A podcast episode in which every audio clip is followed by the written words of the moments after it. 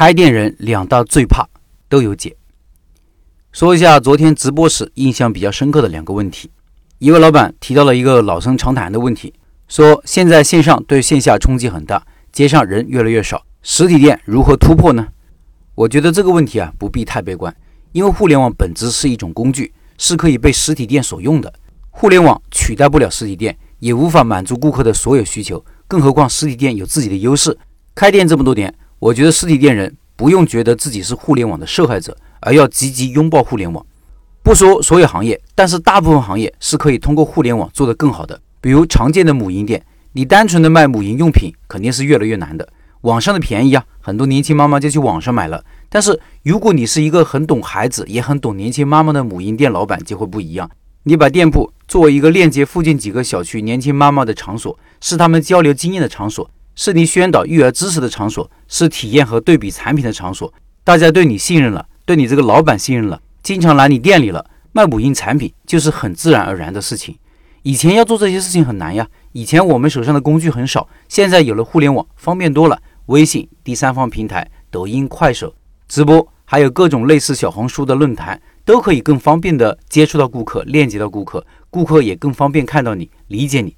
不光是母婴店，其他大部分行业都是如此，有些生意甚至无法取代，比如餐饮类的生意、亲子类的生意、体验类的生意，那些美容美甲按摩类的生意啊，都是如此。互联网只会让实体店越来越好，多一条活路。餐饮就是典型，有了外卖平台就多条销路，很多店线下生意不怎么好，就靠外卖也活得很滋润，外卖做好了，线下也慢慢的做起来了。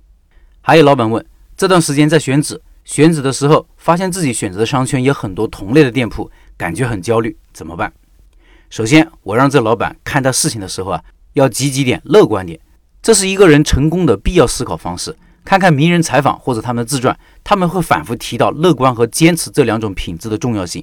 如果老是看到一个事情的阴暗面和消极面，吸收的全是负能量，你的动力从何而来呢？这位老板看到很多同类店铺，消极面是什么？是竞争激烈。积极面是什么呢？需求旺盛，不需要消费者教育，同类店铺有聚集效应，相互成就，相互引流，这些都是好的一面啊。至于担心僧多粥少的情况，我以前也给出了相应的对策，就是你要客观的评估自己，分析敌我的优劣势，看看自己的胜算如何。如果敌强我弱，胜算不大，那就选择其他的商圈嘛。自己弱，为什么还一定要凑热闹呢？打不起还躲不起吗？还有，知道自己的差距在哪，就去提高自己嘛。尤其要把产品打磨好，把顾客的需求研究更加透彻。反过来，如果敌弱我强，那就敢于战斗，你要有这个魄力。你的产品比别人好，更能满足顾客的需求，你有责任把自己介绍给顾客，让他们生活得更好。最后，昨天直播也提前说了，因为社群的最后一个微信群已经满了，要建新群。还是老规矩，新群的前七天有优惠，原价一百六十八的，从今天开始到十八号只要八十八元，几乎就是半价哦。而且如果你愿意分享自己的开店经验和教训，无论成功的或者失败的都可以，写好之后微信里发给我，只要满一千字的都可以进一步享受优惠，只要六十六元。